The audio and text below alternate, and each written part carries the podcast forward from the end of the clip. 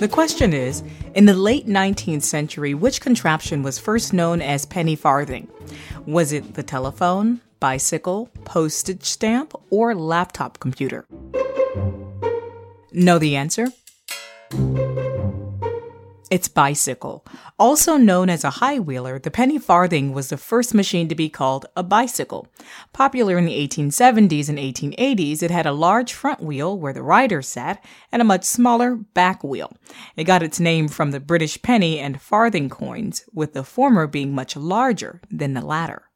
Murray the bicycle the famous rite of passage for so many of us. You know, I just knew I was a big girl when those training wheels came off of my bike. it was a huge milestone of independence in childhood. Tell us more about it.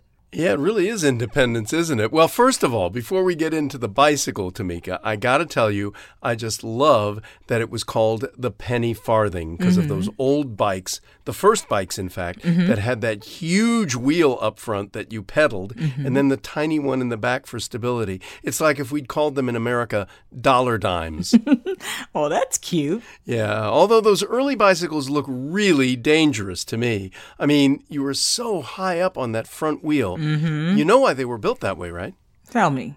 Well, they didn't think of gears, which allow us to pedal once and make the wheel go several times. Uh-huh. In those days before gear wheels on bikes, you'd have to pedal like crazy to get anywhere unless you had a really big wheel. Well, I've always thought of you as a really big wheel, Murray. Uh, thank you, Tamika, but I never seem to get anywhere, unlike a bicycle. Anyway, there's no real inventor of the bicycle.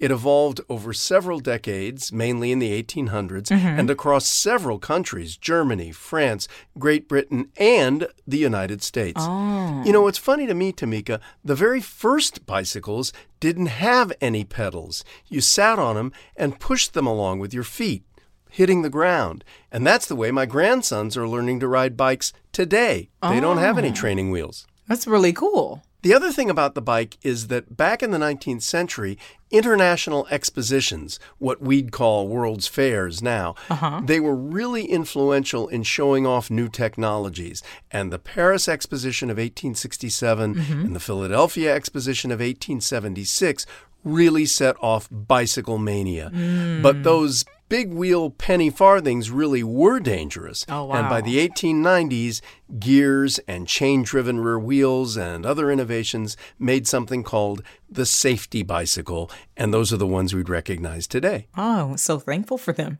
Just how popular are they?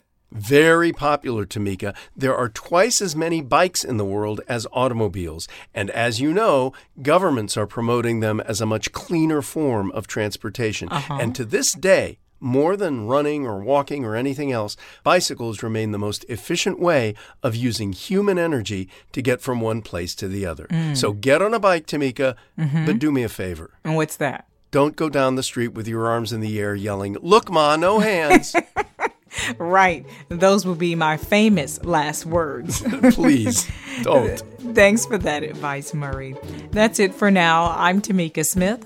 And I'm Murray Horwitz. We're Ask QOTD on Twitter and Facebook, or subscribe to us on Apple Podcasts or on our website, askqotd.com. Come back tomorrow and ask your smart speaker what's the question of the day?